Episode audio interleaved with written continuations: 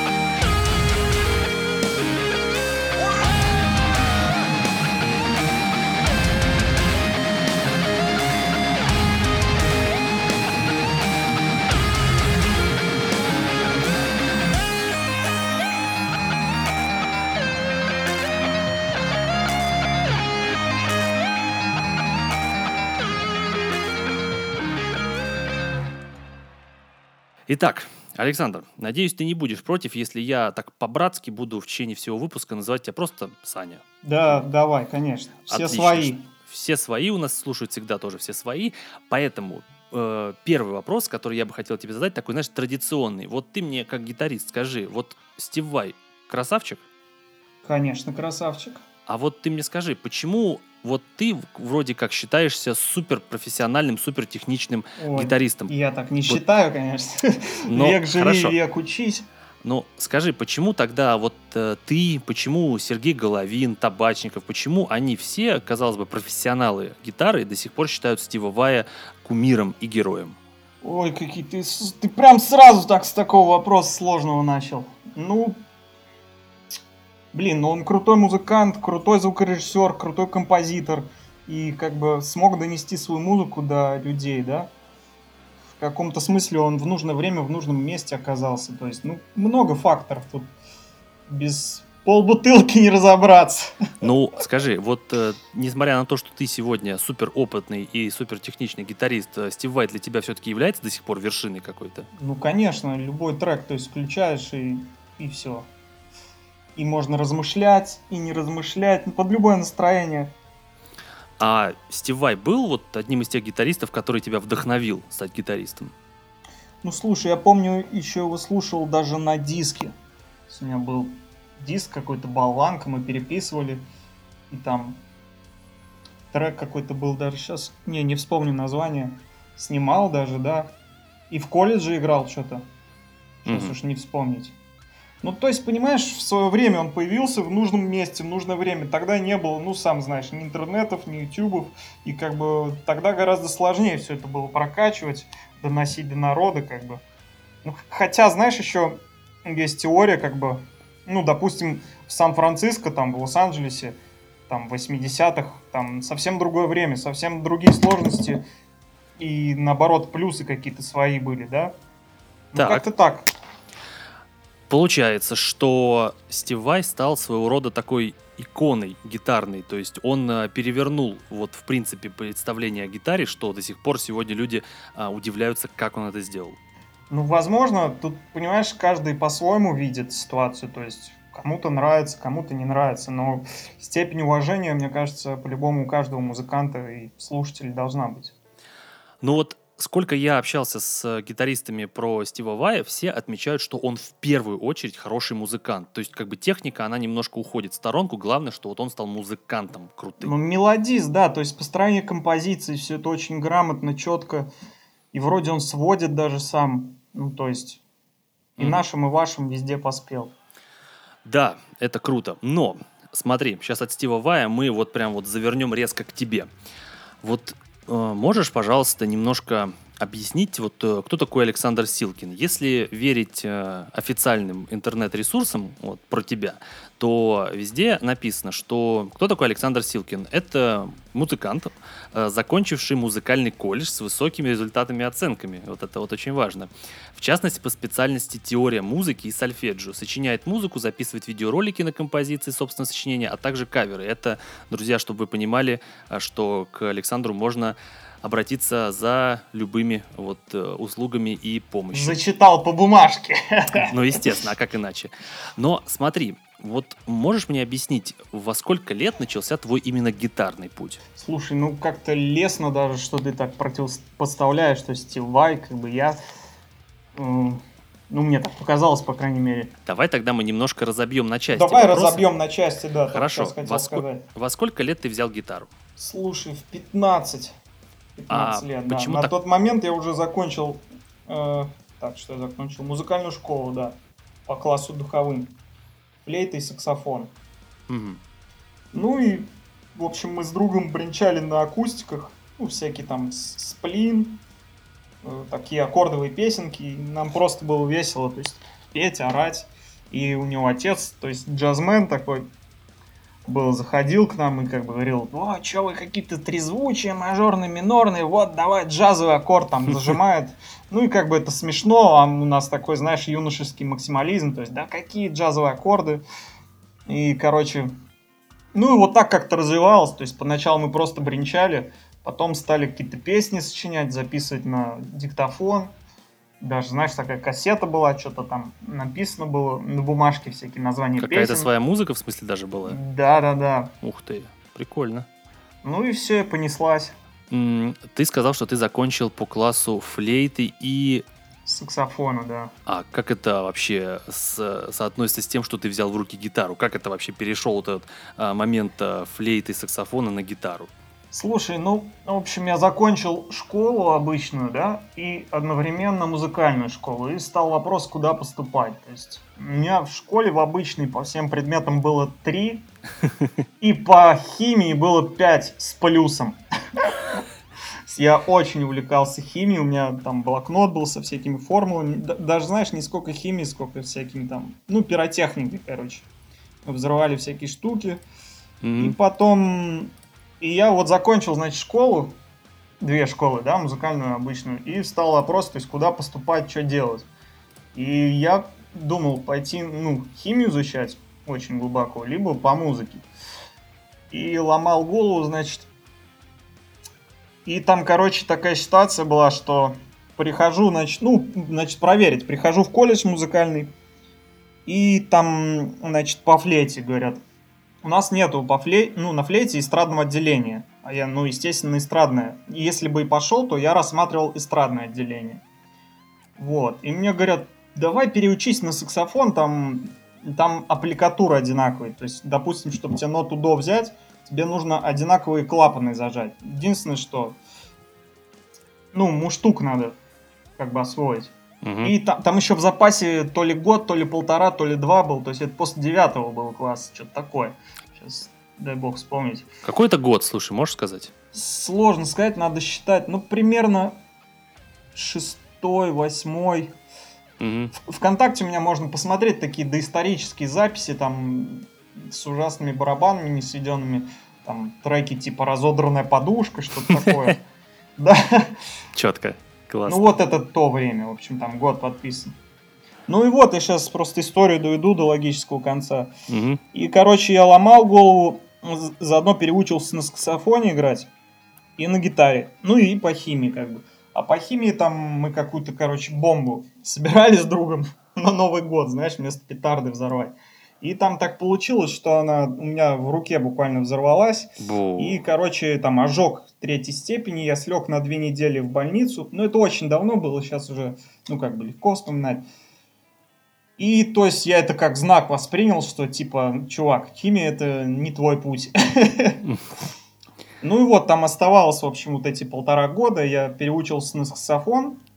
Ну, где-то по часу, по полтора играл. Ну, довел там технику, даже полет шмеля играл где-то. Ну, фига себе, на саксофоне.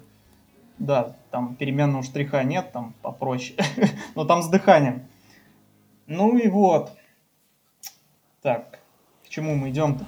Мы идем. А, ну см- смотри, я, короче, заметил, что на саксофоне я играю где-то час-полтора в день, а все остальное время мы как бы бринчим песни, записываем какие-то треки на гитаре. И я уже там гитару приобрел. И все остальное свободное время, там, по шесть часов, то есть это гаммы, упражнения. И буквально за неделю до поступления, ну, вот на это эстрадное отделение в колледж, я просто ставлю перед фактом, там, родители, преподаватели, все говорят, слушайте, какого черта, я играю весь день на гитаре, почему я буду, должен поступать на саксофон? Ну, все, и пришел, поступил на гитару, и все, вот так и понеслась.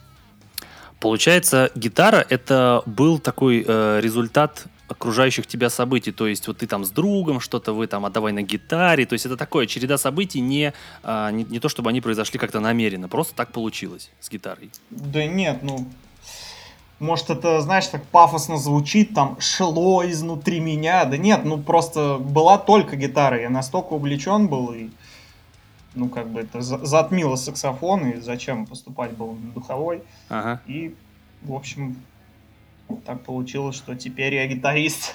А кто стал гитаристом, который тебя именно вот поразил? Вот ты на него вот посмотрел, и это был первый гитарист, который тебя поразил. Кто это был? Слушай, ну, мне кажется, у всех гитаристов в разное время это разные люди были. Понимаю. Ну, то есть это связано с временем развития. То есть, допустим, ты год играешь, у тебя такой-то уровень. Тебе нравится там, ну, допустим, грубо говоря, там пентатоника быстрая на легато. Потом ты там, оп, увидел какого-нибудь легатного чувака. Ты думаешь, о, нифига, все, тэппинг там легата. Ну и так далее. И это еще зависит, в какой момент тебе группы какие попадались. То есть кому-то Металлика там, ну, попадалась, да, кому-то Мегадет, кому-то Слэйр. То есть я имею в виду, что сознание, оно формируется в среде. Ну, ты сам понимаешь, знаешь. То есть те группы, и те кассеты, те диски, и то окружение, которое тебя окружает, собственно, и формирует твой вкус и взгляд музыкальный. Мое окружение сформировало мой вкус и мой взгляд. А твое окружение, какой вкус, какой взгляд, какие группы сформировало в тебе? Слушай, ну тут все просто. То есть началось вообще, по-моему, с Лимбискита. И это еще даже до гитары с было. С Лимбискита. Да, да, тогда еще... Вот, помнишь альбом Chocolate Starfish? О, да, да, да, да, легендарный. My Generation, да. И Ух, тогда я даже не понимал, то есть, ну что, мне именно рифы и гитара нравятся. Мне, мне просто нравилась эта энергия Рубилова. Ну вот. Ну, естественно, Ингви Мальмстин, там, Томми Эммануэль, кто там, Майк Анджело, все-все-все вот это вот. Джон Петруччи, ну, собственно, как у всех. Понятно, то есть ты тут как-то не, не выделяешься ничем особо, да? Ну, если сказать, что типа, вот, я слушал Джона Петруччи, это можно как бы поставить, что ты выделяешься этим, и что ты там слушал его, ну, как-то так. Я тебя понял, хорошо, но ты сказал, что типа вот там в разное время были разные гитаристы, но все равно был какой-то один, вот, который ты впервые вот увидел Нет, и сказал, все что... все равно, не-не-не, не было такого. Ну, то есть Джон Петруччи какое-то долгое время до него или, или одновременно с ним Ингви Мальмстин. То есть какое-то время, ну, не хватало знаний, я этого Ингви Мальмстина пытался учить там по книжкам, школу его смотрел. В школах он, естественно, не говорил, что он экономным штрихом играет. Я пытался все это переменным играть, голову ломал, почему не получается. Потом вдруг, ну, когда-то узнал, а, кстати, про экономный штрих я вообще узнал через девять лет того, как играл на гитаре. Представляешь? Вообще кошмар, а? Кошмар. Как, как ты так вообще? Ну, лучше так... поздно, чем никогда. Хорошо, а, ну, тогда расскажи мне. А, вот э, все, кто тебя знает, а, естественно, отмечают, что ты очень любишь а, сейчас играть такое модерновое звучание. У тебя такой модерн, метал, джент, то есть что-то такое, вот кор, вот такие нули вот эти кочевые, которые ты любишь. А кто сформировал в тебе вот любовь к, под, к подобному звуку и музыке? Ну, слушай, постепенно, то есть, думаю, как тебе ответить.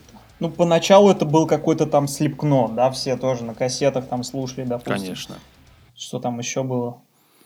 Ну, Dream Theater, то есть, ну, там не такие ярко выраженные рифы и мощь была, но там как-то начались, знаешь, размерчики какие-то меняться, что-то такое, ну, хитрое появляться.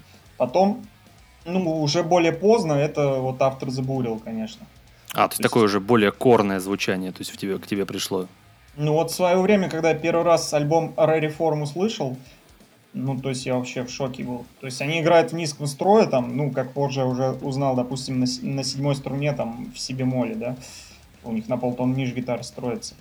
Играют, играют, ну как бы ты не знаешь, я не знал, что у них восьмиструнка, они играют в низком строе, и вдруг появляется нота еще ниже, они уходят в более низкую тональность.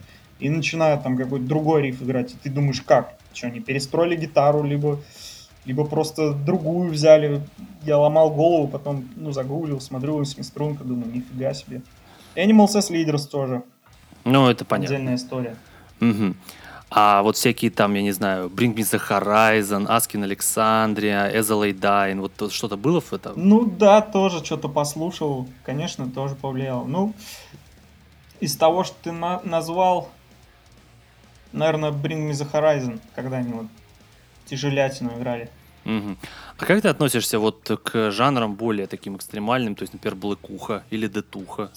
Не, слушай, ну как бы я могу послушать там в каком-нибудь тренажерном зале, допустим, но не, не особо фанат. Я люблю все-таки, чтобы мелодия, гармония была, знаешь, когда атональные рифы, ну просто, знаешь, типа ты... какие-то формы на грифе выбираешь. То есть, допустим, здесь второй лад, здесь первый, здесь через струну четвертый, и начну-ка я их тремоло играть шестнадцатыми. Ну, это как бы... Так это же классно. Тремоло, вот это малое трезвучие, вот это вот страшные вот эти звуки, это вообще офигенно, мне кажется, очень атмосферно. Ну, тут, в общем, о вкусах не спорят. Ну, я тебе сказал свой вкус. Ты намекаешь на свой вкус. Да, да. Я уважаю твой вкус. Спасибо, спасибо. И на этом спасибо. Хорошо. Можешь же тогда рассказать, вот, вот ты сказал, что ты в пятнадцать лет взял гитару. Угу. А когда ты написал свою первую песню, полноценную, с, бас, с басом, с барабанами, с вокалом, вот со всеми вот этими делами? Через сколько вот времени после того, как ты начал Слушай, заниматься? Слушай, ты сейчас спросил, а я вспомнил свою первую это, песню, которую на акустике сочинил. Ну, когда это было? Тоже вот как раз... Это вот, было в пятнадцать лет. Прям вот ты буквально быстро эти песни начал писать. Ну, там какой-то такой риф был. Я не уверен, что сейчас можно на гитаре играть, но там что-то было... Ну, такое, знаешь, то есть с квинтами. И какие-то там стишки смешные, ну, такие матные были. Ну, в этом возрасте все это проходит. Друзья, вот впервые гитарист во время нашего подкаста начал что-то показывать. Оказывается, что он что-то умеет играть. Да, она тут стоит, грустит, пока мы с тобой болтаем. Надо заниматься. Вообще, какой кошмар. Занимаешься болтовнёй, Александр. Как, как ты можешь вообще? Да. Да, смотри, я, я почему спрашивал по поводу самых первых твоих песен, потому что я хотел подвестись вот к сегодня пока что единственному твоему сольному альбому. Это Financial Slavery, который вышел в две тысячи пятнадцатом году, как я помню, правильно?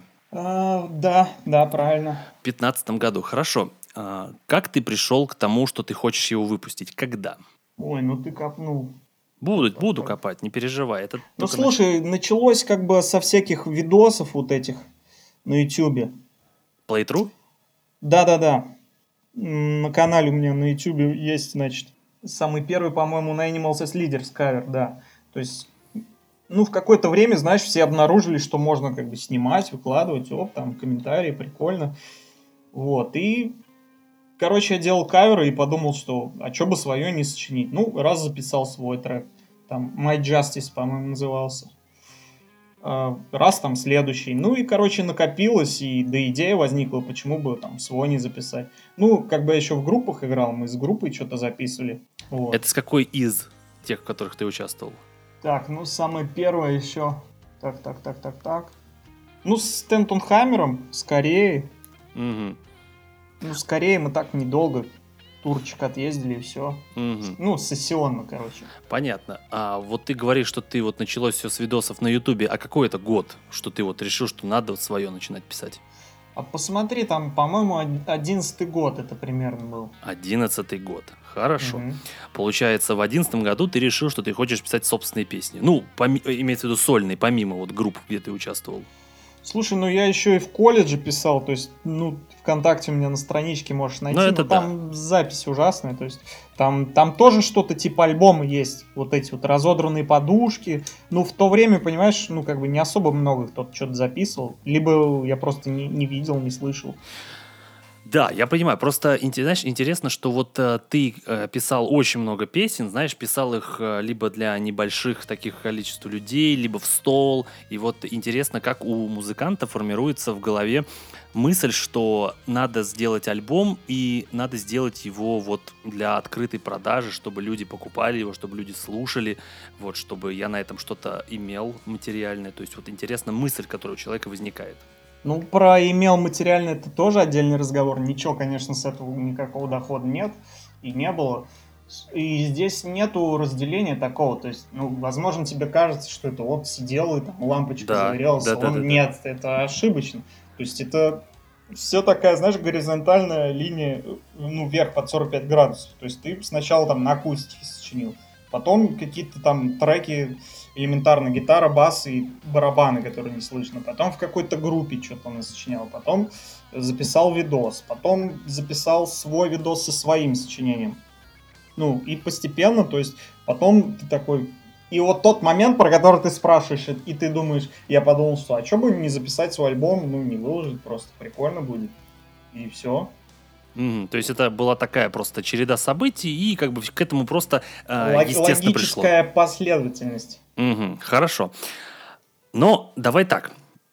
По поводу твоего альбома. Во-первых, почему я вообще пришел к твоему альбому и вообще к желанию записать с тобой подкаст, э, ну, имеется в виду поговорить о твоей музыке, не только про баттл, потому что про баттл было бы странно записывать целый подкаст. Дело в том, что мне э, на выставке «Нам», когда мы познакомились с Димой Кузьминским, он mm-hmm. мне просто про тебя такие оды хвалебные рассказывал. Диме, что, привет, тип... спасибо. Дима, что вот посоветовал. Благодаря тебе мы здесь сейчас сидим с Саней, записываемся. Но вот mm-hmm. он, мы просто с ним что-то, после того, как записали видеоинтервью, я начал ему говорить, типа, слушай, блин, вот так жалко, что типа там вот что-то Силкина засудили в этом батле, что-то вообще какая-то трешня полная была. Он говорит, слушай, да, говорит, Саня просто, он офигенный музыкант, просто он такие песни пишет, у него такой альбом. Ну, надо просто слышать, как он, он еще в подкасте... Захвалил. Да, надо было слышать просто, как он в подкасте захваливал твой альбом. Короче, э, и причем он мне в чате постоянно в ВК писал «Зови Силкина», «Позови Силкина». И я, короче, ну... я понял, что мне этого не избежать, имеется в виду знакомство с твоей музыкой. И угу. я просто, не глядя, купил твой альбом в iTunes. Я его честно купил. Это вот и тебе, я говорю, и а слушателям, сау. и слушателям, что, друзья, не бойтесь покупать, не глядя, песни и альбомы. Возможно, вам не понравится, но а что делать? Это честно. Это честно перед музыкантом и перед собственной совестью. Я купил этот альбом, и, знаешь, я его прослушал, и я могу сказать так, что вот мне в этом альбоме просто безумно понравилось.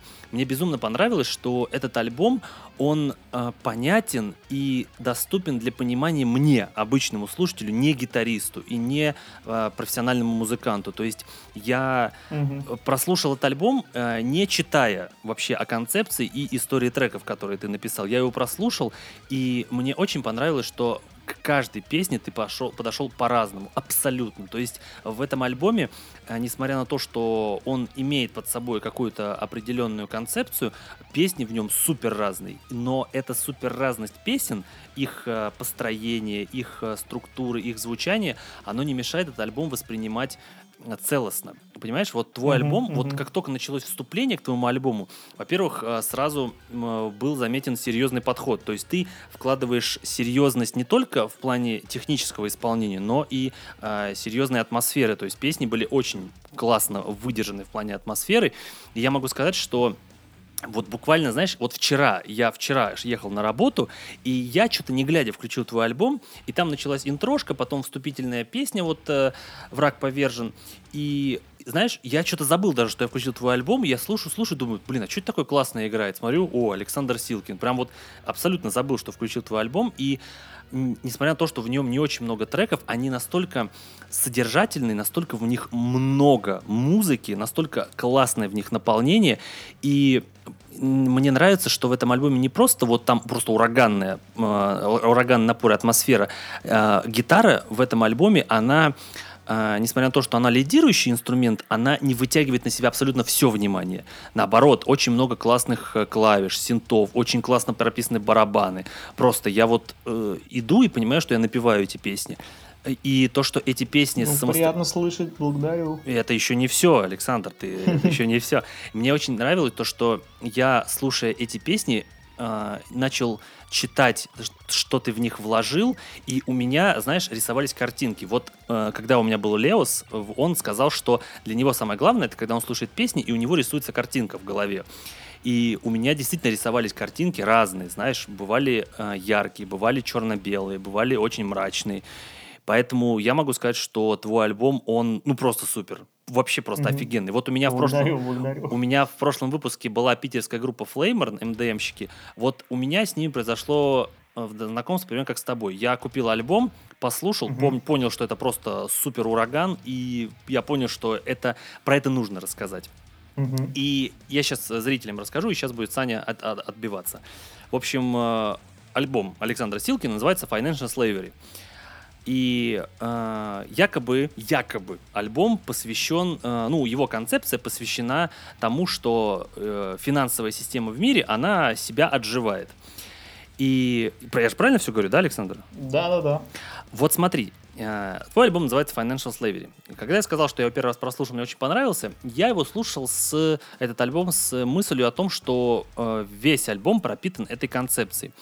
Но... Как оказалось, концепция эта, вот финансовая вот, зависимость, финансовое рабство, оно прослеживается только в первом и, на, и более-менее во втором треке.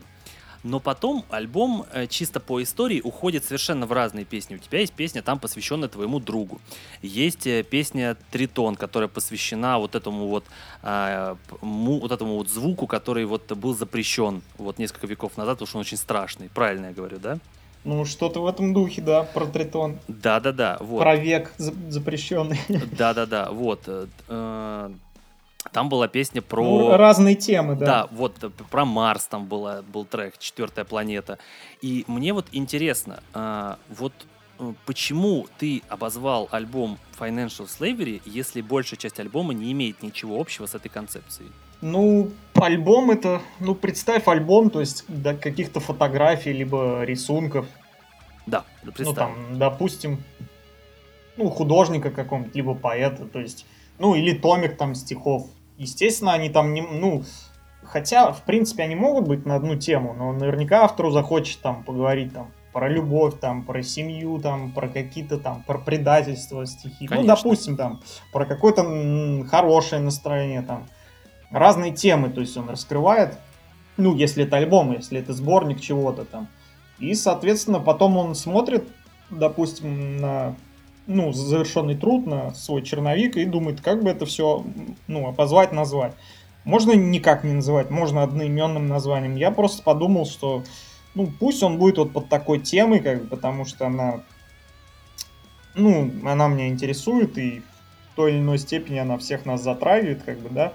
И к тому же, когда я писал альбом, то есть, фу, ну, я как бы осознавал, что я вкладываю огромное количество времени, ну, там, даже, мне, знаешь, нисколько там денег вот это вот, денег не жалко, жалко времени именно, потому что время — ресурс, который невосполним, то есть деньги можно заработать, а вот время, оно уходит, и все, как бы. И поэтому я думал, что вот я как бы трачу время, занимаюсь, ну, хоть и любимой, там, работой, но вот мы находимся в таких условиях, что... Ну, короче, я размышлял над вот этим и решил альбом так назвать. Вот что мне нравится в подходе в твоем альбоме, то, что я уже сказал, что, несмотря на то, что гитара, она лидирующий инструмент, она не забирает на себя все внимание.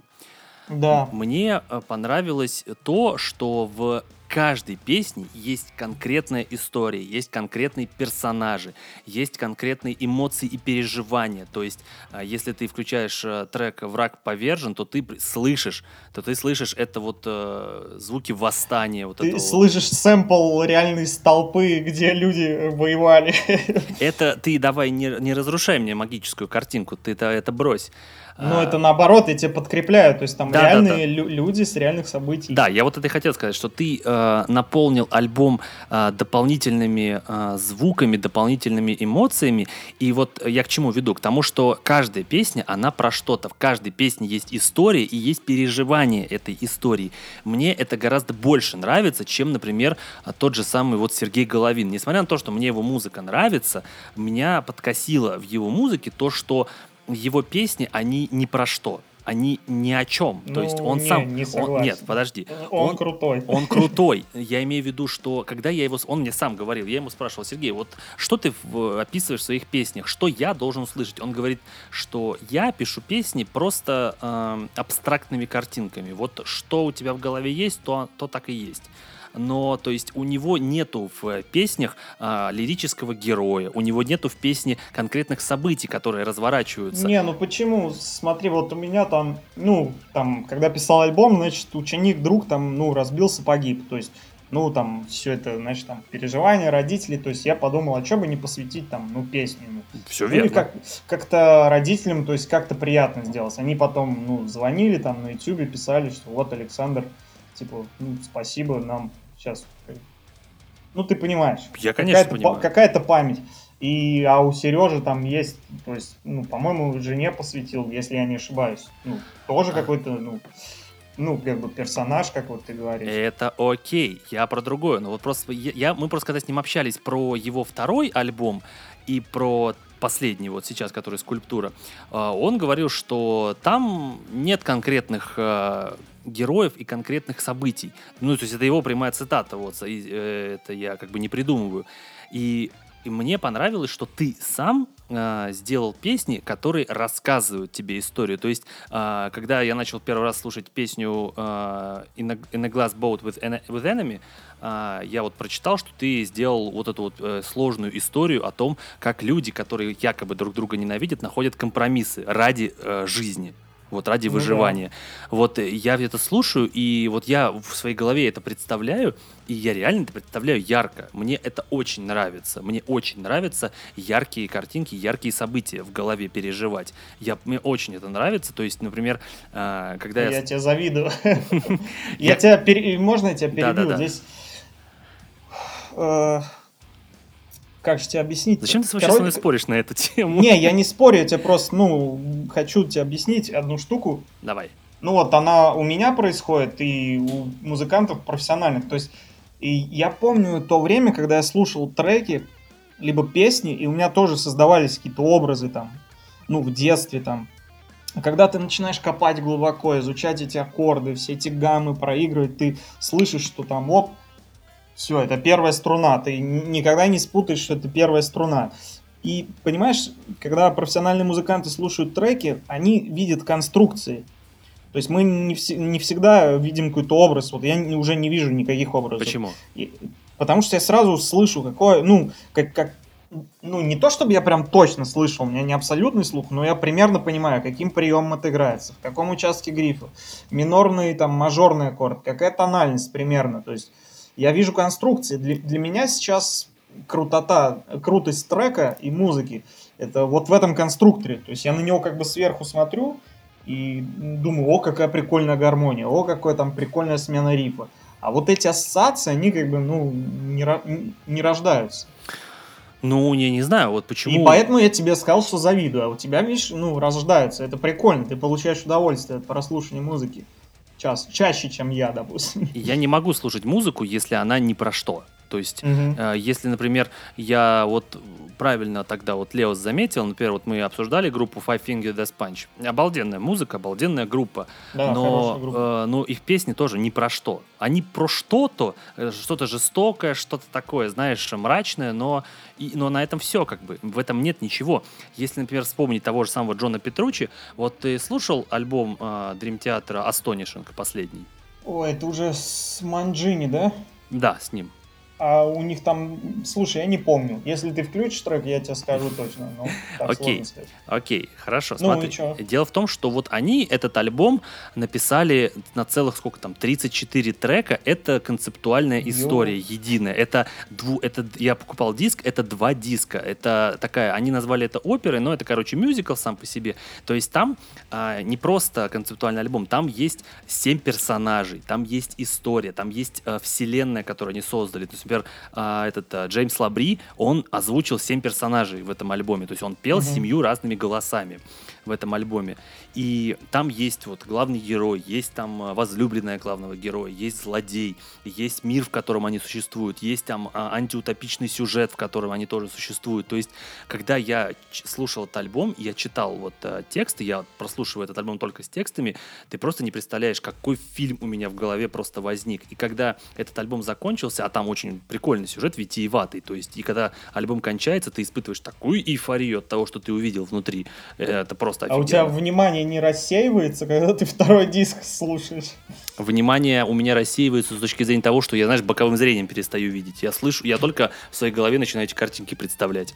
Mm-hmm. Вот. На самом деле, музыкально этот альбом, это единственный альбом за всю историю Dream Theater, который мне реально понравился музыкально, потому что а, вот эти все их метрополисы, а, и дальше вот эти альбомы, где вот эти вот, как там называется, октавариумы, вот эти треки, я это не могу слушать, потому что это, ну, это просто техническое дрочево. Для меня это не музыкальность никогда не звучало, потому что это звучало как-то очень вычурно, очень стерильно. То есть, да, я признаю, что Джон Майянг просто бог бас-гитары. Я признаю, что Майк Портной просто бог барабанов, но для меня их музыка никогда не звучала как музыка, как то, что меня берет за, за душу.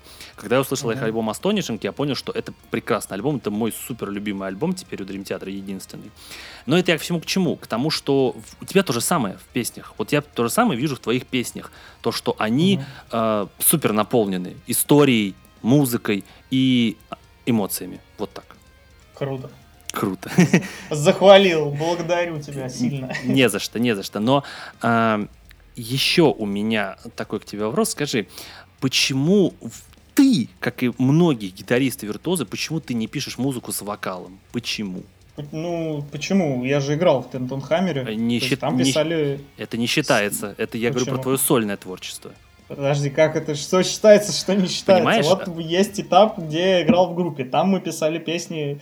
Для вокала, ну, для вокала. Я Здесь знаю. Как бы я отдельно написал. Я согласен с тобой, но, понимаешь, вот многие гитаристы, которые у меня были, тот же самый Юра Шильников, тот же самый Сережа Головин, они все играли в, пес... в группах, которые э, писали музыку с вокалом. Но как только они встали на путь э, сольного творчества, никто с вокалом не пишется. Табачников, например, тому же вот, подтверждение тоже ни, ни одной песни с вокалом. Почему вы, гитаристы, не пишете музыку с вокалом, вот когда вы сольно для себя делаете альбомы? Смотри, ну ты как бы смешно так как бы делаешь. Ты выбрал человека, там, который или людей, которые написали альбом сольный, и как бы спрашиваешь, а почему, почему вы не пишете ну, с вокалом? Почему? Такая, это, это логичный вопрос. Почему без вокала? Ну, я тебе отвечаю, что было и время, и как бы можно послушать треки, где с вокалом. Я слушал. И видосы есть. Ну, там, там каверы, конечно, у меня на канале. Нет, поверь, я слушал все, все альбомы, в которых ты принимаешь участие, продумано... с вокалом. Угу. Но а, просто а, группы, в которых ты участвовал, а, там а, вокал, а, он и музыкально оправдан. То есть там... Смотри, я бы переформулировал твой вопрос, чтобы было мне понятно, допустим, или там всем понятно. То есть почему ты выпустил сольный альбом, вот гитарный, а почему ты не выпустил, вот, допустим, такой же, но с вокалом? Да. Вот, вот теперь понятно. Слушай, да ну потому что просто пришла идея, типа, вот я гитарист, что бы сольный альбом не выпустить. При, при этом, кстати, вот ты когда все хвалишь, я хочу добавить фразу, и все время потом в конце забываю, что вот этим альбомом, э, ну так громко сказано, то есть гордиться не очень красиво говорить, но то есть я не считаю себя каким-то там супер-пупер гитаристом, и я постоянно учусь, мне очень много чему надо учиться, но в этом альбоме я именно доволен собой как композитором. То есть вот то, что ты говоришь, ну как бы... Э, Как, как ты говоришь, когда обычный человек может послушать, ему все понятно, вот эта фраза, да? То есть, значит, композиционный замысел, ну, выполнен. Все верно. Вот. Ну, э, в том-то и дело, что когда я хвалил твой альбом, я ни разу нигде не сказал про игру на гитаре. Да, я... да, потому что там гитара не самая важная, то есть там и бараб... ну, барабаны, пусть они там и кривые, ну, то есть живой барабанщик так, допустим, по-другому бы, по-любому что-то сыграл, то есть... В каждом месте трека какие-то свои инструменты, свои задумки. Угу. И, то есть я не мыслил только гитарой. Вот. А почему ты не мыслил вокалом? Ты так и не ответил. Ну, потому что это изначально было задумано как бы как сольный гитарный альбом. А вот знаешь, почему я просто к этому вокалу так придрался? Потому что я сегодня, когда в очередной раз переслушал альбом, я себя поймал на мысли, что в некоторых треках я прям, знаешь, так придумывал, как бы это с вокалом звучало, и там вокал реально просился. Там я, у меня как будто, знаешь, как будто вот над, над инструменталом нарисовалась какая-то вокальная мелодия. И я вот э, пытался придумать, как бы оно там звучало, и ты знаешь, звучало. Вот, кстати, у меня на Ютубе там есть такие ролики с презентацией альбома. Mm-hmm. Я с этим альбомом, по-моему, два всего лишь концерта было, или, или три, не помню. Ну, ну, очень мало. И там один трек, вот Fresh Stream, мы играли с Олегом Ланкиным. Кстати, привет, Олег, если слышишь, слушаешь, услышишь. И, в общем, на концерте вот можешь послушать вот трек с альбома, прям с вокалом мы исполняем. Но просто не получилось, как-то не дошли руки записать студийно. А есть концертная версия прям трека с альбомом, mm-hmm. с вокалом. Mm-hmm. Надеюсь, я тебя заинтриговал. Очень сильно. Очень сильно. Я, э, я просто... Олег очень мощный, крутой вокалист, и как бы там круто. Ну, послушай. Ну, то есть, э, ты вот придет к тебе там друг, вокалист, скажет, давай сделаем альбом с вокалом. Ну, если этот друг придет, как бы, и скажет, у меня там есть на инвестиции там миллион долларов, то давай сделаем. Когда, понимаешь, как бы, но это должно работать, то есть я сейчас вот не готов, допустим, второй такой альбом сделать, mm-hmm. ну, то есть, ну, понимаешь, взрослые люди, то есть надо кормить там родителей, семья, будущих детей, я, ну, я не могу себе позволить просто сидеть и полгода залипнуть там по шесть часов в день, сочинять все это, продумывать и как бы Ну, финансовое рабство, сам понимаешь. Ну да, да, да. Это, это поэтому ты сказал э, перед баттлом, что новый альбом не скоро? Ну, как бы я не планирую. Ага. Окей, окей. Но это мы еще... Ну, то есть это не, не рентабельная деятельность. Сейчас, видишь, как бы все уроками, уроки, уроки, уроки. Чем там еще? Ну, продажа инструментов. То есть это все вот, на чем можно музыкой, в принципе, заработать. Ну, какие-то концерты, но это там а, другая хорошо. Тема. Я... Я тебе скажу то, что говорил э, Леосу, но вот он меня не послушал. Смотри, ты говоришь, типа, что там музыку писать, там альбомы нерентабельно, что это отнимает время. Ну, там. Кстати, смотря, может, кто-то успешен в этом. Я вот лично, я когда говорил, я говорил про свою ситуацию. То есть я знаю, что он там, ну, как бы, вот этот альбом показал себя, ну, с финансовой стороны очень плохо. Соответственно, вот я тебе про себя сказал. То есть я не могу отвечать там, может, кто-то продает. Дай бог. А, хорошо. Но я к чему? А, смотри, вот у тебя же есть ученики на гитаре, правильно? Так. Правильно. Вот, а, например, если ученик хочет к тебе прийти, это я так ситуацию обыгрываю, он хочет к тебе прийти, например, и ему говорят, слушай, вот иди к Александру Силкину, он очень крутой гитарист. А он такой думает, так, а как же играет Александр Силкин? И вот он заходит к нему в группу и видит, что альбом Александра Силкина вышел... там, три-четыре года назад, пять лет назад, а альбомы, в которых он принимал участие в других группах, вообще там чуть ли уже не десять лет назад повыходили. И этот ученик, который смотрит на твою группу, он не понимает, а как сегодня технически ты умеешь да играть. Да не, но это Если... ты слишком заморочено все копнул. Я тебе скажу, ну, как бы, очень много лет преподаю, и основная масса учеников...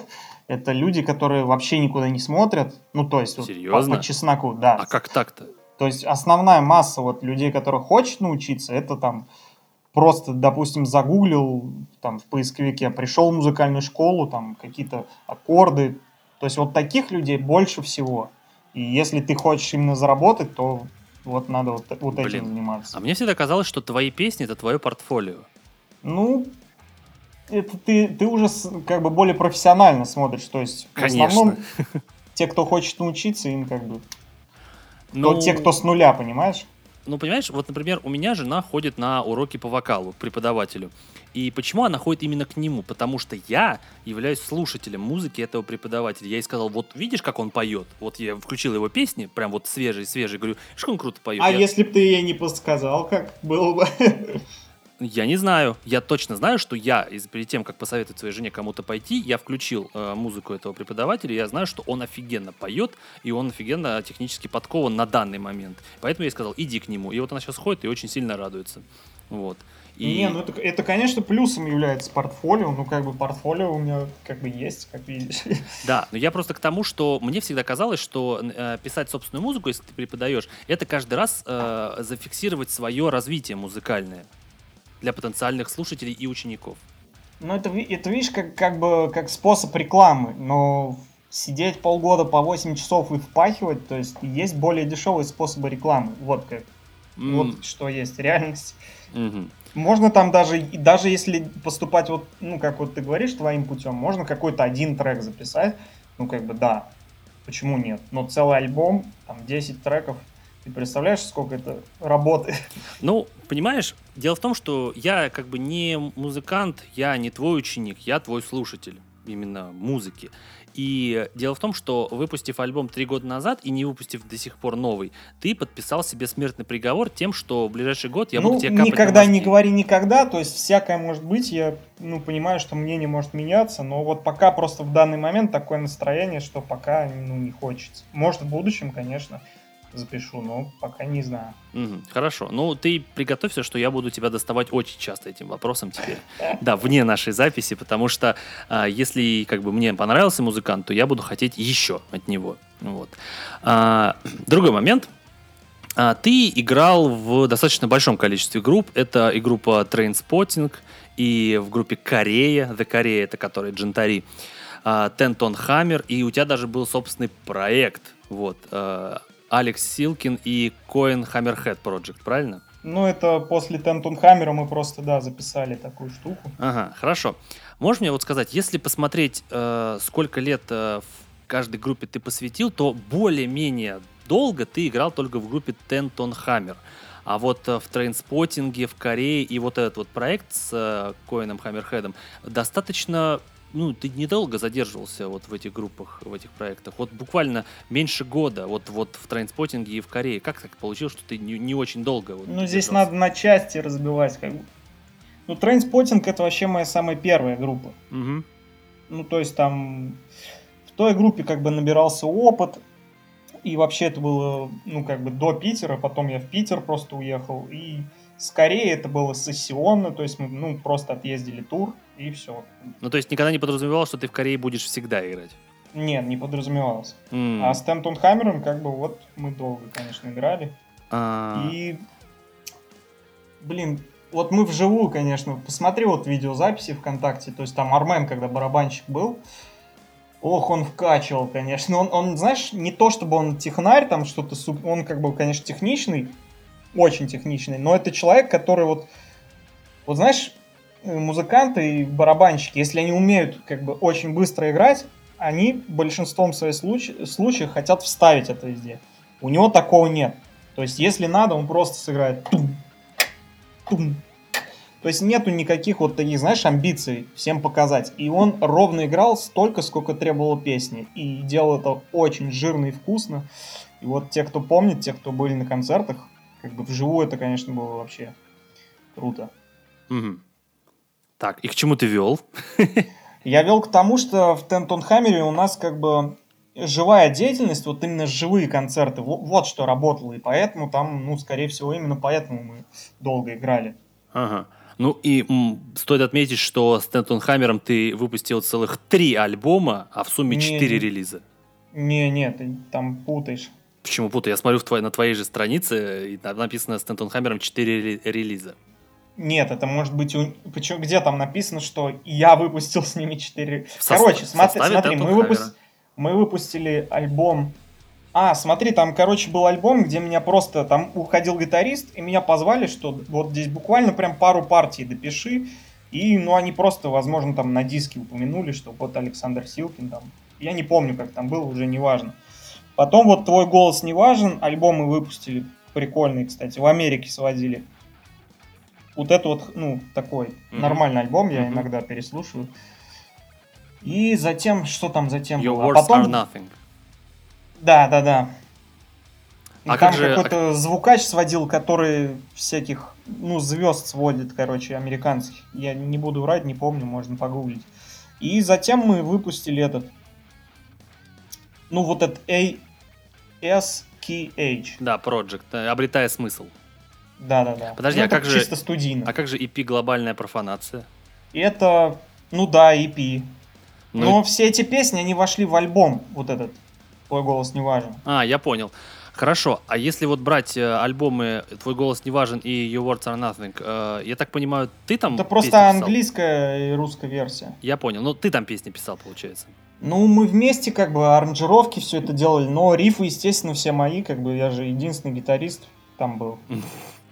Я понял. Хорошо. А, ну и я п- полагаю, что вот э, проект с Коином Хаммерхедом это был такой единоразовый проект. Ну да, это уже там на развалинах группы мы что-то записали. Знаешь, ну, мы... в смысле, на развалинах, я имею в виду, когда вот мы вместе сотрудничали. Сейчас они вроде играют, как бы все хорошо, дай бог им нам здоровья. Ну, знаешь, вот что в Тентон Хаммере, что вот э, с Коином Хаммерхедом, знаешь, везде вот прослеживается твой стиль, вот этот вот джентовый, прям очень везде прослеживается. Ну, у всех музыкантов есть какой-то почерк, и там у художников, писателей всегда, естественно. Да, и вот ты знаешь, я, наверное, совершил ошибку, что после твоего альбома, вот сольного, начал слушать э, все вот эти вот э, предшествующие релизы, потому что э, вот когда... И первое, что я прослушал, это вот «Обретая смысл». И вот когда я там слушал, я понимал, что э, сам, сам материал, сама подача звучит э, сыровато в сравнении с тем, что ты сегодня играешь. То есть у тебя сегодня настолько как бы целостное звучание, настолько оно разное, а вот в этом «Обретая смысл» там песни достаточно одинаковые. Вот на все эпишки. То есть они везде такие кочевые, типа ду-ду-ду-ду-ду-ду-ду-ду-ду-ду-ду. Я даже не помню, что это за «Обретай смысл», напомни. Ну, это, это ваша эпишка. Мини-альбом, как это вы назвали. Какой а, группы? С, с, Ко, с Коином Хаммерхедом. А, это вот A-S-K-H, да? Да, да, да, да, да.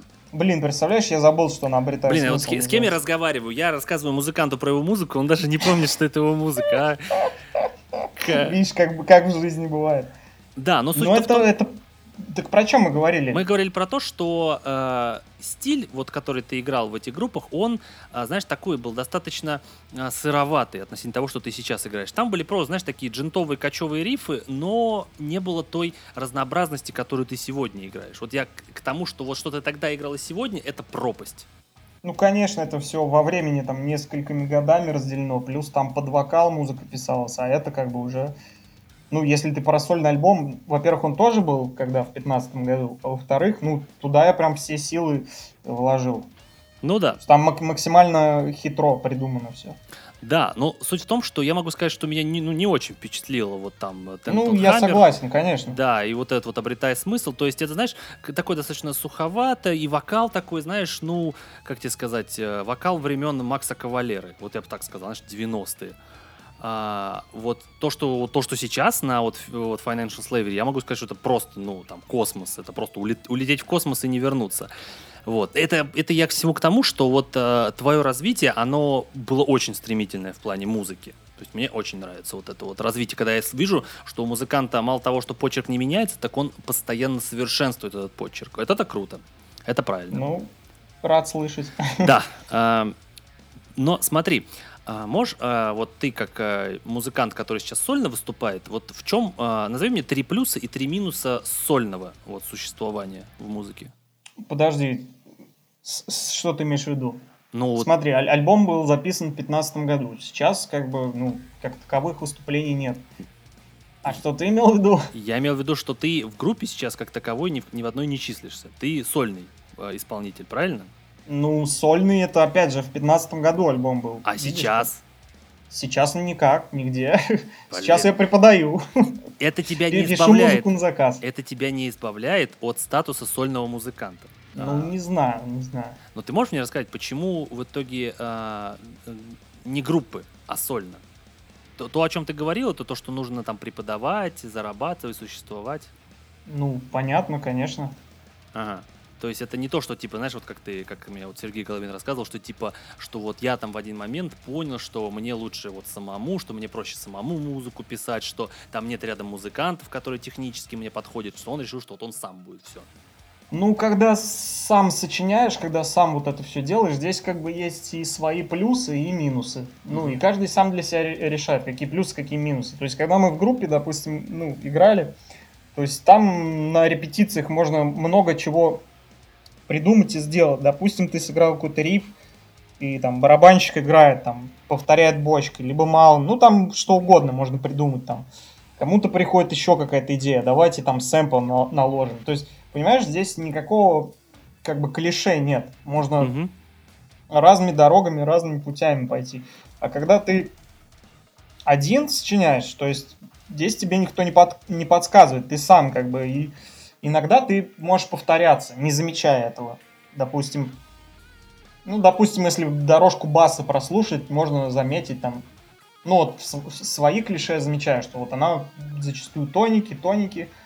Э, лишь там в одном каком-то треке... А, в тритоне с баса начинается там. Да, о- очень жирный бас. бас. Ну, видишь, как бы, свои плюсы.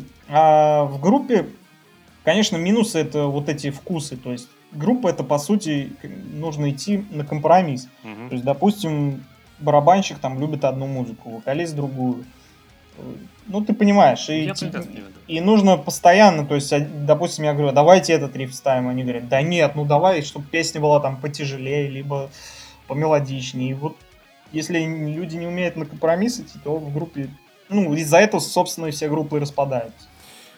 Я могу тебя понять, знаешь, когда я только хотел создать собственный подкаст, я такой сначала думал, блин, вот у меня есть друг, который там, мы по музыке с ним очень много общаемся, я думал, блин, может вот с ним замутить подкаст, будем два ведущих, два таких, знаешь, лидера, а потом я про себя подумал, что это надо будет постоянно о чем-то договариваться, о чем-то э, постоянно спорить, и я понял, что мне гораздо удобнее, что я сам все решаю, сам все контролирую. Ну да, видишь, от людей зависит, а с другой стороны, там, друг может какую-то идею подать, либо там помочь, допустим, у вас какое-то интервью, он там взял, подменил там тебя, если ты не... Ну, допустим, такие всякие штуки. Ну да, это, это удобно, с одной стороны, но, с другой стороны, лично я понимаю, что если бы я был музыкантом, то я бы хотел э, контролировать сам творческий процесс полностью. И я могу понять тех музыкантов, которые в своей группе, ну, единоличные лидеры творческие. Угу. Но, а вот ты какой? Ты единоличный э, творческий лидер или ты прислушиваться готов к людям, к их предложениям? Ну, знаешь, я бы сказал, от возраста. Ну, в моем случае это от возраста зависело. То есть, ну, когда там в двадцать лет, конечно, максимализм пер, и я, очень сложно со мной было. Ну, то есть я не соглашался. Я считал, что вот я там колледж закончил, я знаю, какая здесь гармония, так, типа, не лезь сюда. И, ну, в каком-то смысле, в принципе, я прав, да, потому что если человек... ну, ничего не закончил, ничего не знает, у него там свое видение. А с другой стороны, ну, мы же добровольно собрались играть в группе, почему, как бы, он тоже же может что-то там сказать, допустим. Сейчас уже с возрастом я это понимаю, и, как бы, сейчас проще. Угу. Если бы такая ситуация возникла, конечно, ее проще решать. Хорошо, я понял.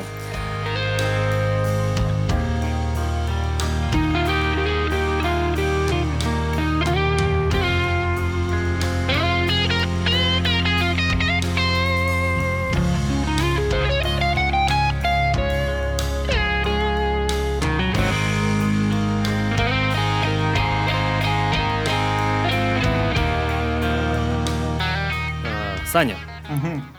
Батл. Скажи, пожалуйста, вот мне Дима Кузьминский сказал, что когда вот он собирался ставить на батл Павла Попова, ты был единственный, кто с энтузиазмом отнесся вот к батлу именно с ним. Неужели тебе действительно так нравится вот именно музыкальный и технический Павел Попов? Слушай, ну он крутой музыкант. И, ну смотри, давай опять на части разбивать.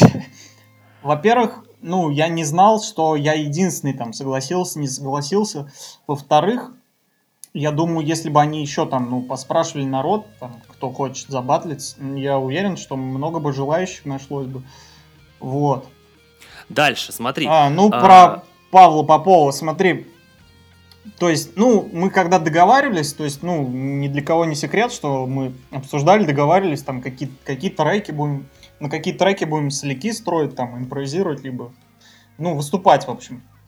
И, ну, по, по чесноку скажу, у нас такие, ну, как бы такие легкие терочки были там ВКонтакте. Классно. Ну, не то чтобы терочки, ну, там, ну, знаешь, такой дух соперничества был, то есть.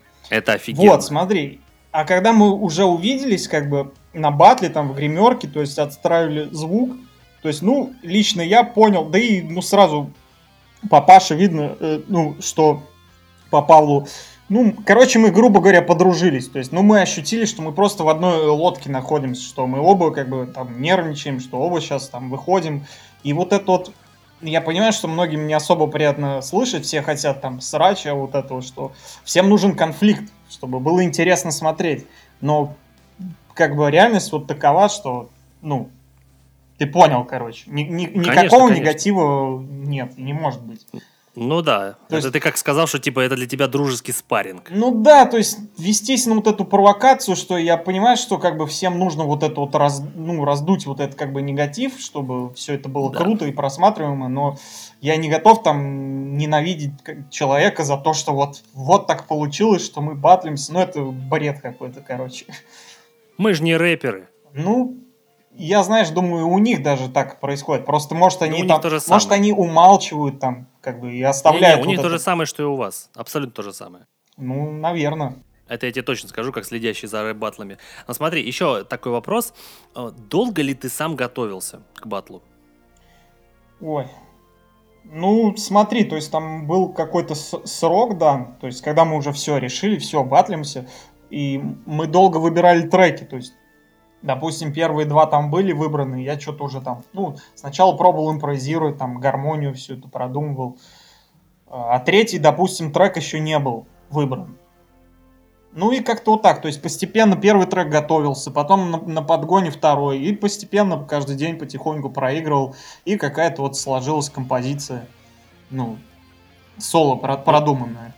Но для тебя это было несложно, в принципе.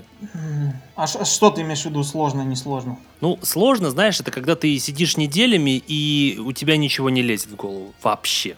Не, ну в голову что-то лезет. Естественно, там, сочинил какой-то вариант, там, вроде он мне казался нормальным, потом я вроде записал на видео, смотрю, блин, да что-то вообще не то. Взял все, переделал, быстро переделал. А потом просто оставалось какое-то время, когда я там, допустим, час в день проигрывал, каждый день, чтобы ну, в память, в пальцы вбить. Ну, то есть, не знаю, сложно это, не сложно. Естественно, каждый день я вот повторял, у меня вот так делается. Угу. Вот. Хорошо. Просто почему я спрашивал про сложное? Потому что, ну вот, если просто сравнивать там с рэп-баттлами, то самая большая сложность для рэперов обычно это запомнить текст. Просто тупо запомнить, потому что забывание текстов на баттлах это вообще супер э, распространенная вещь. А вот э, у, у тебя э, был такой момент на баттле, что ты там что-то забыл, но ты там, знаешь, выехал за счет того, что смог что-то симпровизировать?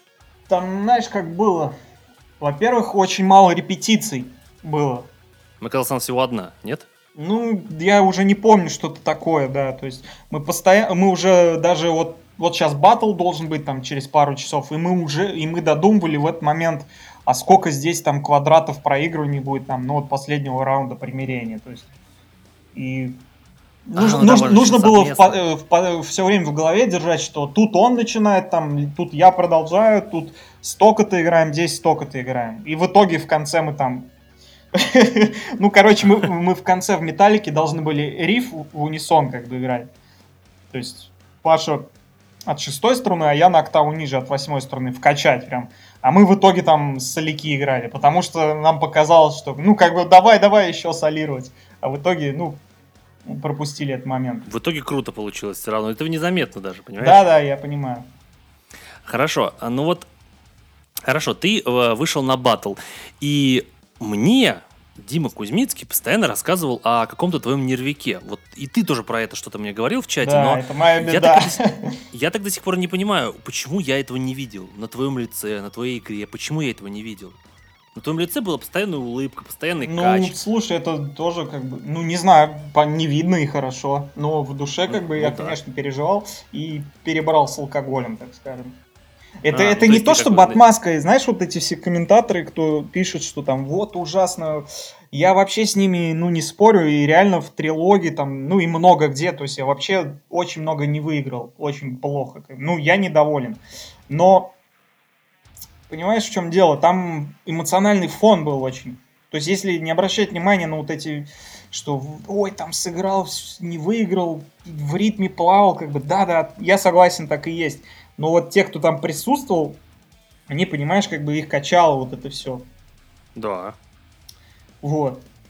Я просто, ну, при, представь, вот, я сейчас немного отвлекусь, то есть выходит какой-то пианист классический, вот он поклонился, вот он потихоньку прошел, сел, начал играть, вот там виртуозно сыграл, корпусом ничего не двигал, встал, поклонился, и все такие, знаешь, оп, похлопали там, ну да.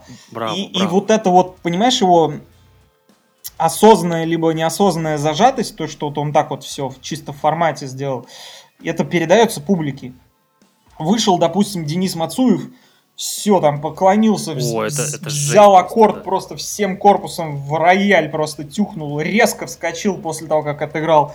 И понимаешь, как бы публика тоже начинает вот этим заражаться. Вот, это, вот, вот этот момент был, короче, там, несмотря на всю вот эту косячину, которую я смотрю, и мне самому стыдно, короче. Вот. А, понятно, то есть ты как бы своим нервяком передал этот нервяк зрителям. Да, да, есть такое. Ну, в принципе, Дима Кузьминский то же самое мне говорил. Вот, ну, я могу сказать в твою поддержку то... что я уже говорил везде абсолютно, это то, насколько музыкально звучало то, что ты играл, насколько это было круто, насколько это было качево и насколько это было просто, ну, приятно слушать. Я уже говорил, как бы это не в укор абсолютно Павлу Попову, он действительно крутой, но той целостности музыкальной у него не было, на мой взгляд. Поэтому, когда я слушал тебя, у меня, знаешь, вот то, что ты играл, оно перебивало то, что играл Попов. Просто вот моментально. Ну, видишь, тут каждый как бы по-своему считает. Кому-то там понравилось, кому-то не понравилось. Ну, это нормально. То есть дело, дело в том, что мы все видим разные картинки и, и друг другу доказывают, что нет, вот этот, нет, вот этот. ну, ребят, как бы, ну, мы там не, ква... мы, мы не квартиру разыгрываем. От того, что ты кому-то что-то доказал, то, что ты видишь одну картинку, а тот там другую, ну, как бы от этого ничего не изменится. И... Ну как, это же азарт. Ну... Это же азарт. Мне, мне прикольно доказывать, что победил ты. Мне я я все надеюсь, что там они, Дима с Серегой Табачниковым, сделают эту букмекерскую штуку, чтобы, знаешь, там ставки можно было ставить. Вот это вот уже можно, да, там можно будет поорать, что нет, все, он выиграл. Слушай, я с удовольствием поставлю, если такое будет, действительно. И, знаешь, просто мне нравится дух азарта, мне нравится вот спорить, мне нравится доказывать, и это круто. И, ну, понимаешь, я же не просто доказываю, мне действительно понравилось, мне действительно э, показалось, что ты уровнем музыкальным был гораздо выше. И, в принципе, ты говоришь про комментаторы. А, комментаторов куча вот под роликом, которые говорят, что Силкин просто на несколько голов выше, чем Попов. И это, опять же, не в укор Павлу Попову, просто вот это так видится.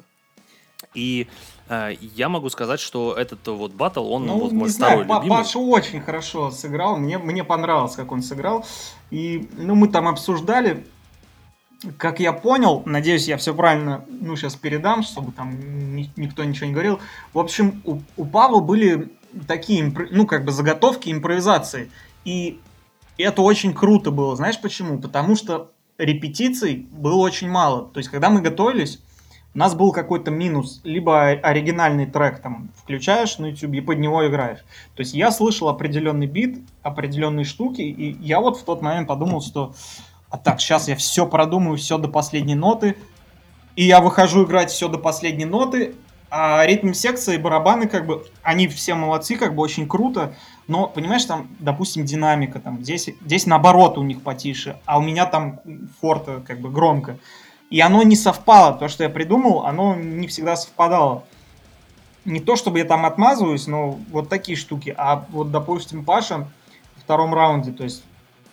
То есть он слышит, они потихоньку играют. Он там, оп, фразочку вставил. Оп, они начинают там раскачивать барабан. Оп, он там ногу подставил. И как бы он очень смог вот, как бы в реальной ситуации, он вот это вот круто очень сделал. Угу. Вот, как бы мое Хорошо. мнение. А ты расстроился, что проиграл? Да нет, я, да, я изначально даже как бы, ну, мне все равно было. Угу.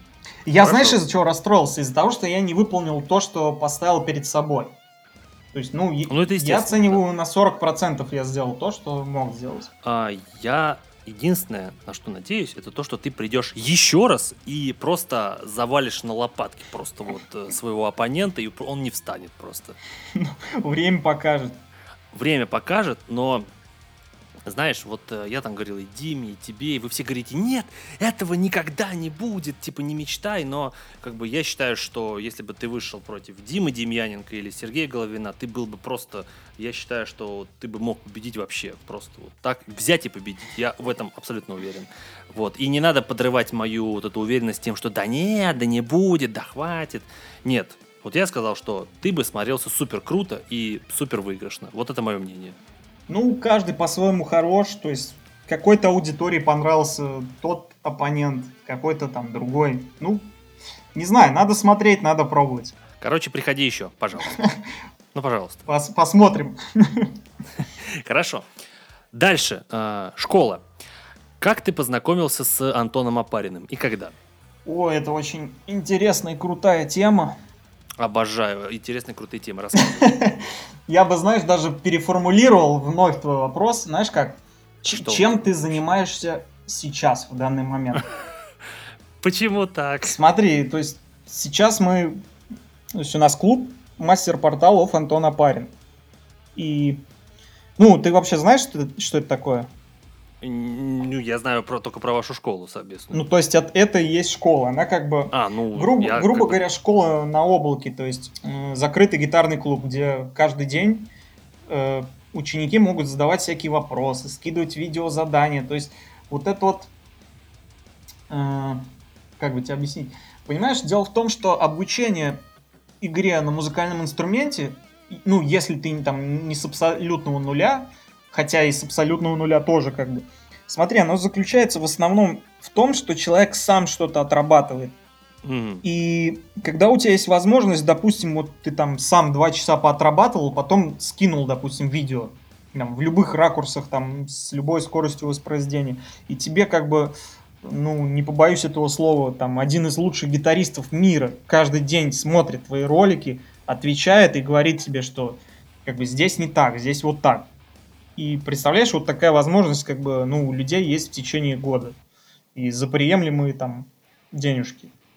Угу. То есть, ну, так вкратце. Так. А как родилась эта школа? А, смотри, как она родилась. Ну, в, в общем, я увидел, как играет Антон Апарин, и вспомнил, что, ну, я увидел его взрослым ну, на ютубе, как он шестнадцатый каприз играет. И там видео еще на канале у Антона. Э, переменный штрих. Ну, я просто вообще в шоке был. То есть, я, знаешь, вот перечислять, если там мировых звезд, вот, про которых мы там говорили сегодня, mm-hmm.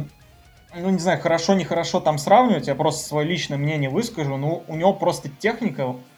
Просто вот невероятное. То есть я сомневаюсь, что кто-либо сможет сыграть вот скачки там от шестой до первой струны, вот штрихом вниз, вверх, вниз, вниз, вверх, там в темпе сто шестьдесят. Вот, ребят, вот кто гитаристы слушают, попробуйте шестую вниз, первую вверх. И в темпе сто шестьдесят шестнадцать. Вы можете себе вообще... Мне даже в голову такое не могло прийти, вот такое тренировать. Такой жуткий вообще пассаж. Первая, шестая струна, ты имеешь в виду? Да, на гитаре вот первую вниз. сто шестьдесят, да? сто шестьдесят. Я сейчас просто пытался это представить, и я не представляю это. Ну вот, как бы такие технические возможности.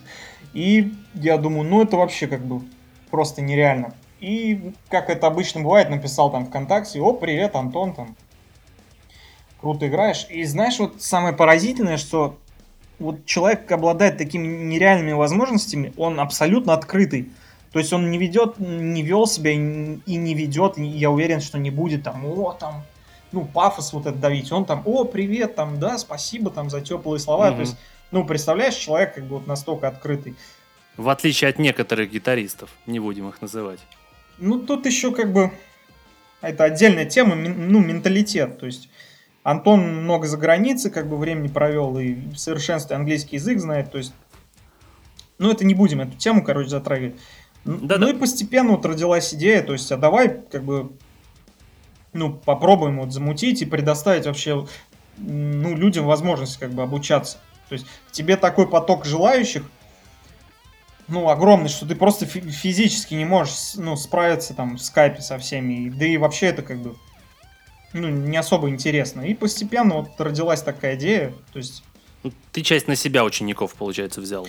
Не-не-не, я там не преподаю, то есть я занимаюсь организацией. Там очень, о- очень много работы, там сайт. То есть ты чисто м- менеджерскими вещами занимаешься? Ну, там у нас, в общем, два чата есть. И один такой строгий, где прям домашнее задание, и сто процентов там все ученики, там люди получают ответы на вопросы. То есть они получают домашнее задание каждый день при желании. Офигеть. А другой чат, он такой в свободном формате, там у нас как бы люди тоже, ну, известные, то есть Саня Зелков, там, Дмитрий Теплов, ну, из Таймсквера, то есть, ну, еще там много людей, то есть, понимаешь, там помимо обучения еще как бы тусовка такая прям... Тусовка по интересам такая. Из серьезных людей, понимаешь?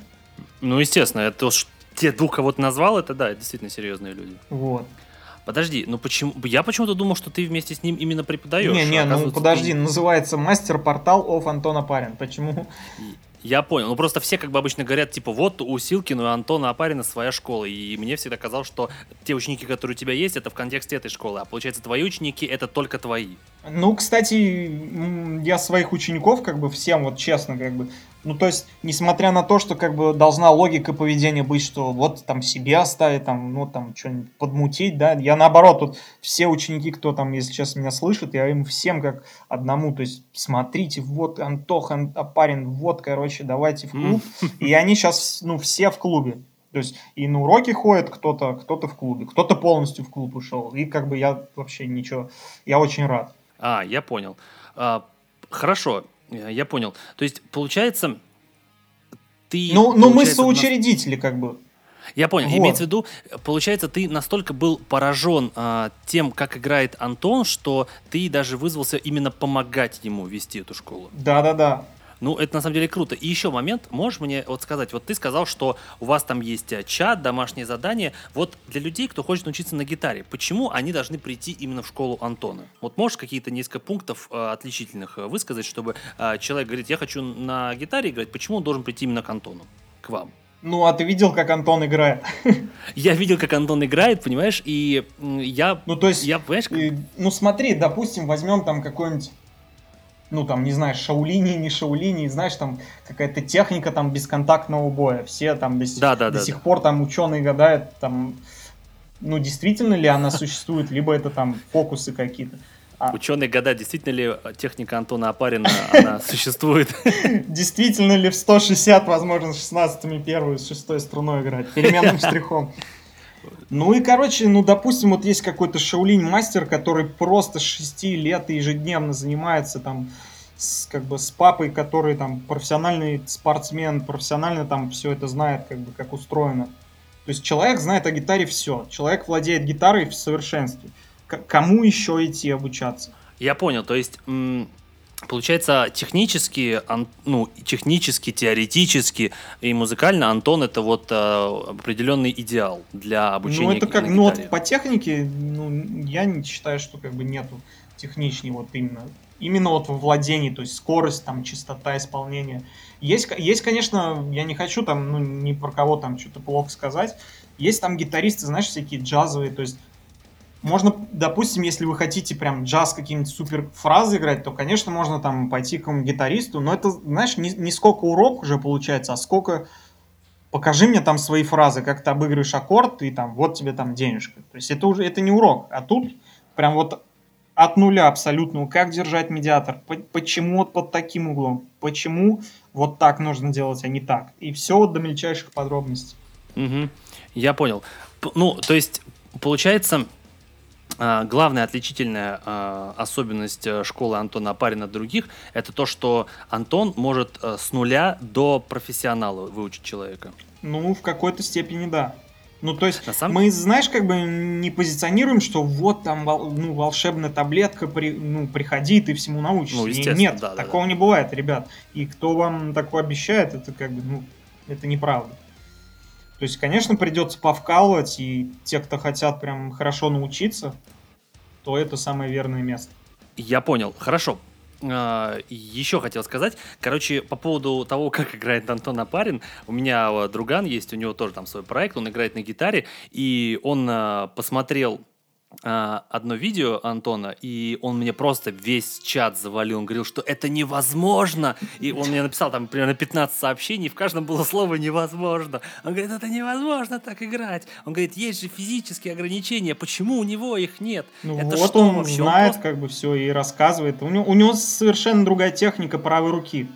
То есть там все по-другому устроено. И даже, кстати, вот Джейсон Бекер посмотрел, как он «Пятый каприз», как Антоха играет. Джейсон Бекер даже Он посмотрел. Там комментарий как бы отписал, что, ну, что вообще ты как меня уделал. Ну, вот прям так и написал. То есть можете на Facebook Антону зайти посмотреть. Ну, если Джейсон Бекер э, респектнул, то это действительно что-то есть, потому что Джейсон Бекер сам в молодости был ого-го просто. Да, да. А, а, хорошо. А, можешь а, тогда сказать, если а, вот ты говоришь, что там достаточно все востребовано. Как вообще тогда один Антон справляется? То есть почему ты не хочешь расширить, а, то есть, а у нас, в кстати, школе... на сайте прям вот на первой странице список вопросов мы, короче, составляли там. Вот это один А-а. из этих вопросов, поэтому мне немного улыбнуло. Так, и повтори его, пожалуйста, еще раз. Блин, ты непобедимый просто человек. Я говорю, если Антон... А, если все, так, я если... вспомнил. Нет, это иллюзия. Очень легко справляется, это раз. Во-вторых, смотри, там постоянно скапливаются видеоуроки. То есть Антон каждую неделю записывает урок, ну, на какую-то тему. Они там как бы, ну, в облаке лежат. И каждый новый человек, который приходит, он может посмотреть все, что было и все, что есть. А, то есть даже не приходя физически к Антону. Ну, так эта школа как бы она такая, ну, в клубе, э, виртуальная. А физически к нему можно прийти заниматься? Нет. Вот почему? Такой возможности нет. Почему? Ну, потому что невозможно всех желающих как бы в реальности. Ну и что, обучить. Почему не дать уроки, где человек приходит? К тебе же приходят люди заниматься? Ну смотри, если к тебе стоит там тысяча человек, ну допустим, я просто пальцем в небо тысяча человек. А, настолько имеется в виду, ты имеешь в виду масштаб? Ну как бы пока не так, я же тебе говорю, пальцем в небо. Это просто закрытая информация, не хотел бы о ней говорить. Это понятно. Смотри, я, я вот рассказываю, то есть там есть, во-первых, уроки, во-вторых, нарезки всяких частых ошибок, нечастых ошибок, и люди это просматривают, и они даже не всегда вопросы задают. Там, ну, у нас нет никаких лимитов, то есть если ты хочешь, ты стабильно, железно каждый день можешь один вопрос задать, и сто процентов он тебя, как бы, Антон ответит. Вот, но я не знаю, почему люди, ну, не, не все задают вопросы. Кто-то там недельку отрабатывает, думает, дай-ка я, ну, хорошо проработаю, потом выложу домашнее задание. Вот. И поэтому Антон легко справляется, потому что, ну, не все вопросы задают, и... Фух. Смотри, и, короче, по-любому наступит такой момент, когда... Ну, когда уже не будет Антон справляться, действительно. Такое будет. Ну, тогда уже мы либо закроем вход в клуб, либо сделаем такую цену, что, ну, неподъемную. Естественно, ну, такой момент наступит, но пока еще рано. Вот. Ну, я просто не совсем понимаю. С точки зрения, вот, например, я хочу научиться играть на гитаре, и я хочу, чтобы у меня был свой преподаватель, который индивидуально меня научит. И, предположим, мне понравился Антон Апарин, и я бы хотел, чтобы я к нему приходил и занимался. Смотри, допустим, что это предполагает, вот то, что ты рассказал. Это предполагает... один раз в неделю или два раза в неделю урок там, по скайпу, да, да. допустим. То есть да. вы час с ним сидите, и все внимание, которое ты понимаешь, получаешь от Антона, это там, час или два в неделю. Да. Соответственно, про стоимость. Сколько, ну, сколько-то ты платишь за этот час, допустим. Ну, сколько сказали, столько плачу. Вот. И считай, то есть, а теперь сопоставляем вот это все с клубом. Смотри, таб- представляй, значит, два столбика, плюсы и минусы. Во-первых, время. У тебя всего там два часа в неделю, допустим, и то, если ты, ну, готов за столько платить. Соответственно, стоимость. В месяц у тебя по скайпу набегает огромная сумма. В клубе у тебя просто ты платишь за год. То есть все, скайп ставим минус. А, понятно, типа ты подписку такую оформляешь. Дальше, время, уделяемое тебе на обучение. Час или два, как бы, неделю. Ну, оно же мне только. В клубе только тебе каждый день. Только mm. тебе каждый день. То есть а, не онлайн, да, но ты также записал видео, скинул. Он, Антон тебе также посмотрел видео, прям у него захват с экрана, он, ты видишь Антона, как он смотрит твое видео, берет гитару и все тебе показывает. Единственное, это не онлайн происходит, а офлайн, но... Но это оперативно. Но это ежедневно и весь год, понимаешь? Ну и считай, mm-hmm. сколько ты внимания по преподаванию получишь там, сколько потратишь денег сям. Ты меня прям, знаешь, ты прям надломил сейчас мою уверенность. Ну просто эта идея такая вопрос. Инновационная, понимаешь? И она, она работать будет только если действительно человек вот, нереальнейший профессионал, и что люди просто непоколебимо видят и верят, что лучше ну, практически не может быть. Ну, я вот считаю, что не может быть лучше.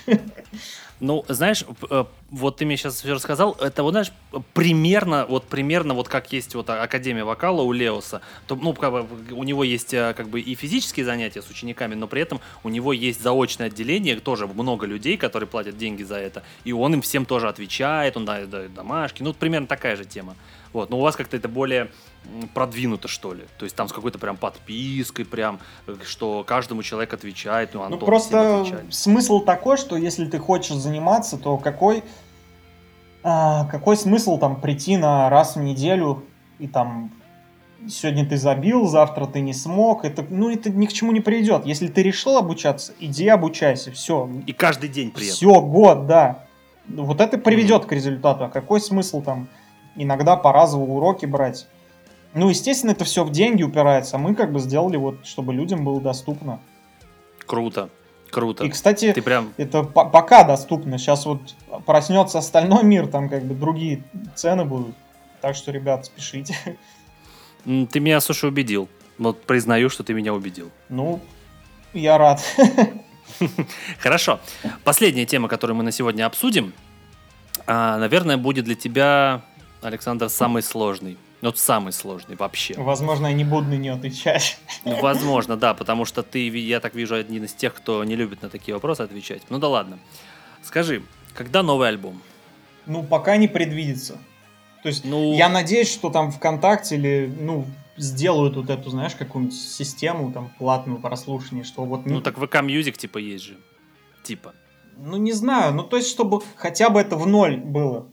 Ну, я не знаю, понимаешь, я купил твой альбом в iTunes, и ну, я, ты, моя душа чиста. Ты очень хороший человек, что так сделал, а большинство людей так не делает. И, и не потому, что они там какие-то не такие, они просто поставлены в такие условия, что зашел он на YouTube, все, послушал, нажал кнопку, скачал, плеер залил, все. А почему? Короче, нет? друзья, друзья мои, слушатели э, подкаста, фанаты Александра Силкина, я вас сейчас прошу дружно пойти в Google Play, в Bandcamp, в iTunes и купить альбом Александра Силкина, потому что вот то, что он говорит, в какие-то там условия поставлены, я никогда не поверю, что вы в поставленные условия, что вы не можете за сто рублей купить альбом, который э, человек создавал годами, поэтому вы сейчас пойдете, купите и напишите Александру, что он молодец, потому что если этого не сделаете, то я буду считать, что вы не уважаете меня и не уважаете Александра Силкина. Ну так вот, продолжай, давай. Ну ты загнул.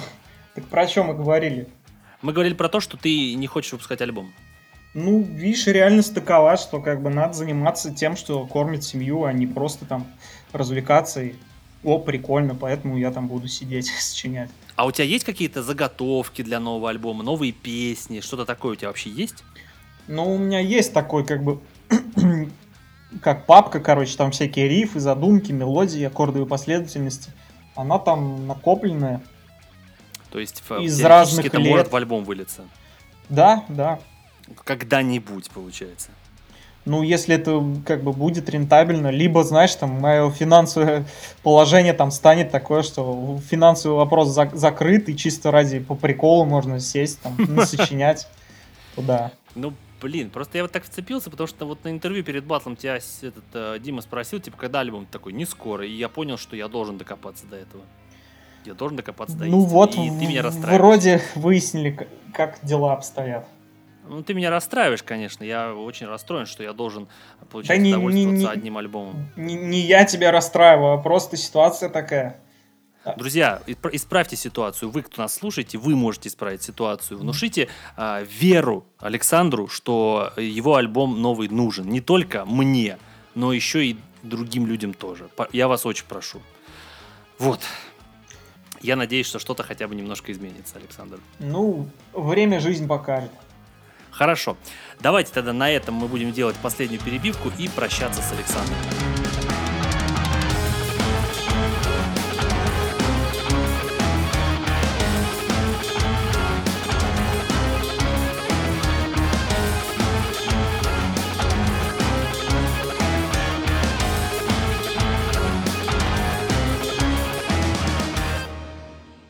Александр, да. Я тебя э, благодарю за невероятную музыку, за замечательную игру на гитаре.